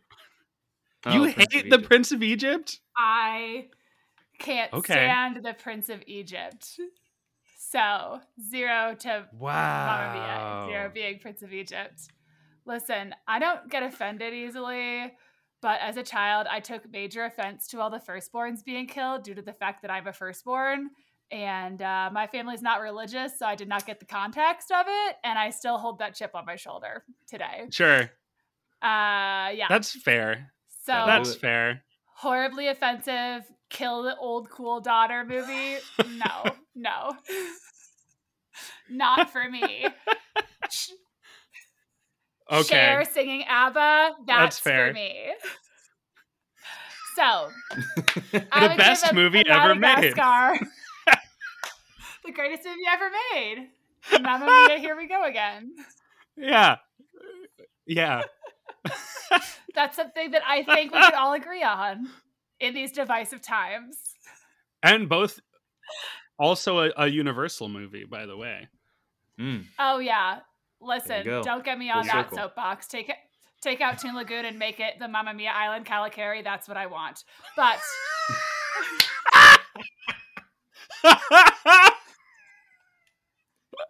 uh, yeah. Quickly, in in less than five minutes, if you're able to, please retheme Dudley Do Right's Ripsaw Falls and Popeye and Bluto's Bilge Rat Barges into Mamma Mia rides, and go. Yeah. How would you do it? okay. Um Popeye and Bluto's is more story based, I think. So it can follow the second movie storyline of finding your adventure and um, going from graduating from school in London to Paris and hooking up with a guy, and then to a boat in Greece and hooking up with a guy, and then to an island in Greece and hooking up with a guy. It's all very splashy and wet. I think you get what I'm saying here. Yes. Yes. King Julien Um, approves. King Julien approved. I would not be mad if he made like a cameo appearance as some little like statue in the corner or something. Oh, yeah. Yeah. Yeah, yeah. And then Ripsaw Falls, I think needs to be a music based ride. Um, in the second movie, the Super Trooper song is over seven minutes, so I think they could probably just like make animatronics of all the characters singing tr- Super Trooper and um uh at the like the, the climax of the bridge before the final chorus you are climbing up that that drop and then over the hub and just super trooper chorus is blasting as you dive down into the depths of the uh, grecian waters. And the log can just um have patches on it. I don't know. There you go. So, what, what, what, what would the rides be called yes. Called? Oh, yeah. Um. Okay, so Mamma Popeye Mia and and Bluto's, then which Mamma is the Mia, one where you hook Again? up. Uh, it's Super Trooper Falls. Okay, Mm. and Mm. then uh, Donna's summer adventure can be the uh, Popeye and Blutos. Okay, yeah. I'm ready. Yeah. I'm ready to Yeah. get, to go to the opening day of this land. Oh yeah, oh yeah, and I'm very connected to Toon Lagoon, but I think it can go just for Mamma Mia. It's I it, it is Universal's number 3 franchise only behind the Jurassic World and Fast and Furious. yeah, I think Mamma Mia I- is the third obvious choice for a theme park attraction. I think if Fast and Furious gets its own ride, Mamma Mia needs its own land. Okay, it's very culturally significant. yes.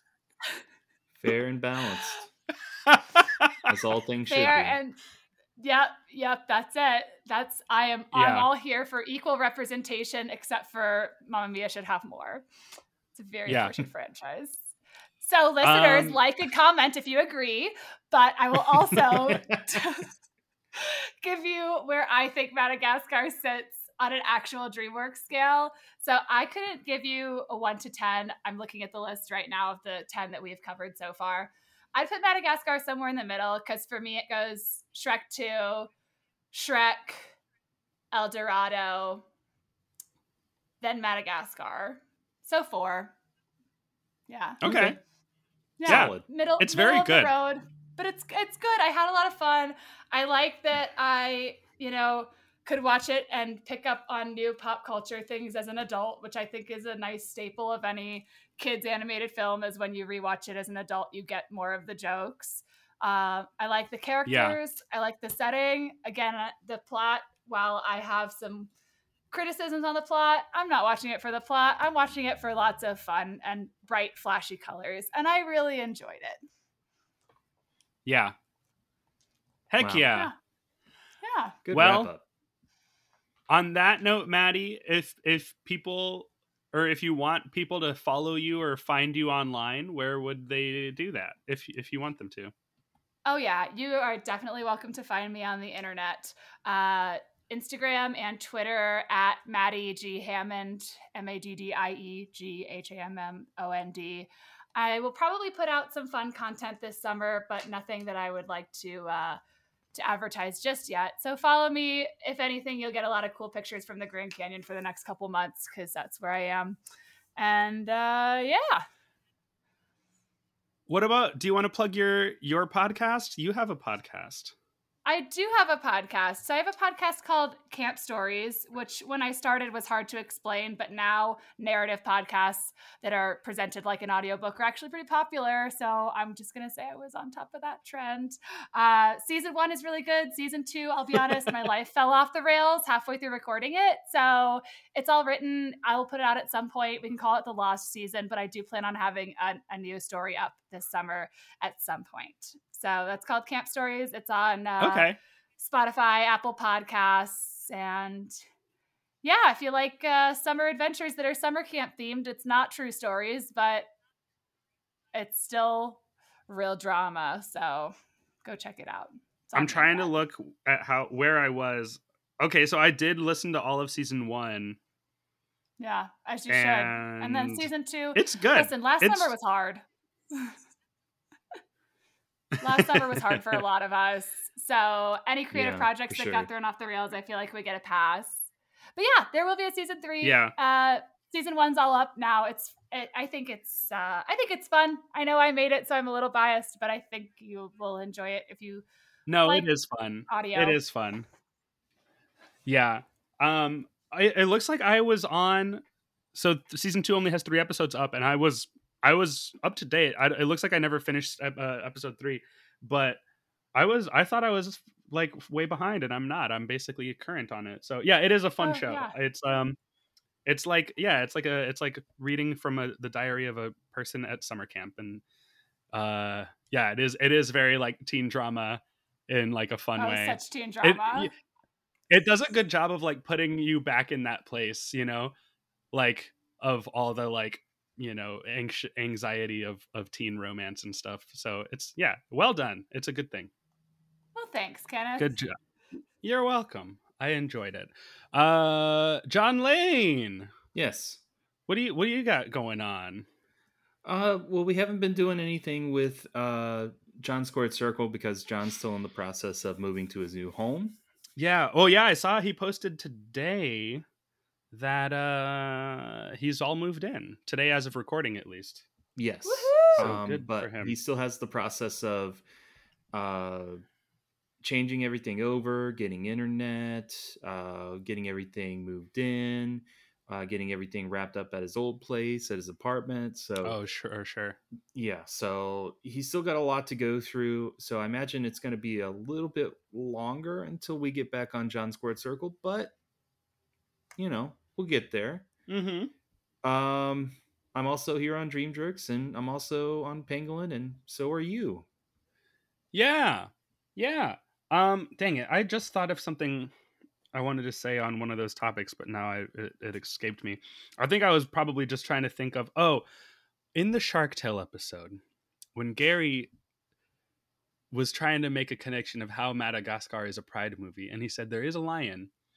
I completely spaced on the fact that a group of lions is called a pride.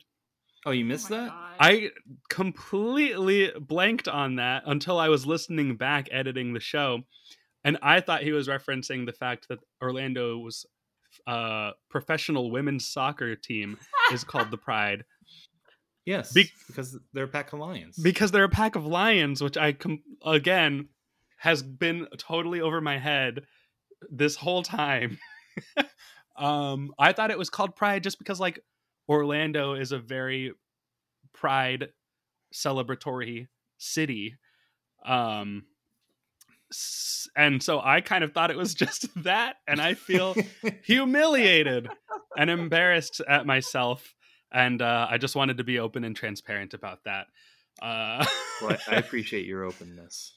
But since this episode is coming out on the last day of Pride Month, uh, yeah, it's uh, King Julien is our Pride representation Absolutely. for this for this movie. Um, oh, oh, oh, oh. yes, And I think the movie Yes, has Maddie. a great takeaway. Great takeaway that could be read as pride. If you feel like time is ticking and you're not living your truth, go out there and live your truth. Go a little wild. yes. Thank you, Maddie. Yeah, yeah. Um, as for me, uh, yeah, I'm also in the band Pangolin. Um, again, just stay tuned for what we've got coming up because it's going to be very fun and exciting, and you won't want to miss it. Uh, especially if you are in Orlando or if you live near, and you will be able to travel to see what we will be cooking up. You will want to do that. Um, you can follow us everywhere at Pangolin FL, everywhere online. Find us on Spotify. Give us a follow. Add all your our music to your playlists and stuff, and you'll have a fun time listening to us.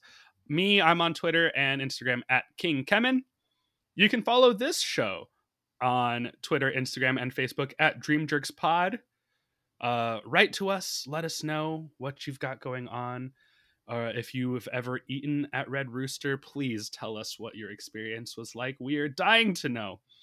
Um, uh, you can email stories of that nature or anything else at dreamjerkspodcast at gmail.com. And if you have an iPhone and you're listening to this, just head over to the Apple Podcasts app, find this show. If you're listening to this on Spotify, just your iPhone already has a podcast app on it. Go over there, find this show, and just leave us a five star review and rating. And I will read them on the show. We still only have one ri- one actual written review. Thank you so much. The bread baby bowl, the ba- baby Moses bread bowl is still worth five stars. So, uh, yeah, that's all I've got for that. Uh, Smoke Vanish and Alpha Zeta Bones Jones. We'll see you at band practice. Maddie, any parting words? Any last thoughts? Uh, hey, go out there and have fun. Live your truth. Stay hydrated. Happy Pride, whether it's Pride Month or you're just celebrating lions. I hope it's happy. Celebrating lions. You know what I thought about when I was watching this movie today? Um, when Peacock launched, the first thing I watched was uh, Father of the Pride, which is a horrible animated series from DreamWorks Animation, and it feels um almost like it it takes place in the same universe as this movie. Um, in terms of the look of it, it's a it's a not a not a good looking show. Anyway. Man. Uh, John, anything else? Are we done? In order for the dream to work, We got to go to sleep. So, good night. bye guys. I like to move it, move it. I like to move it, move it. I like to move it, move it. You like to move it. Dream Jerks podcast has no affiliation with DreamWorks Animation, Universal Pictures, or Comcast NBC Universal. The views and opinions expressed are those of the participants and do not represent the companies or organizations they happen to work for. Theme music by Pangolin. And when you move your body, you know move it nice and sweet and sassy, alright? Woman you cute, and you don't need no makeup. Original cute body makeup on model. Woman you cute, and you don't need no makeup. Original cute body makeup on model. Woman physically fit, physically fit, physically, physically, physically fit. Woman physically fit, physically fit.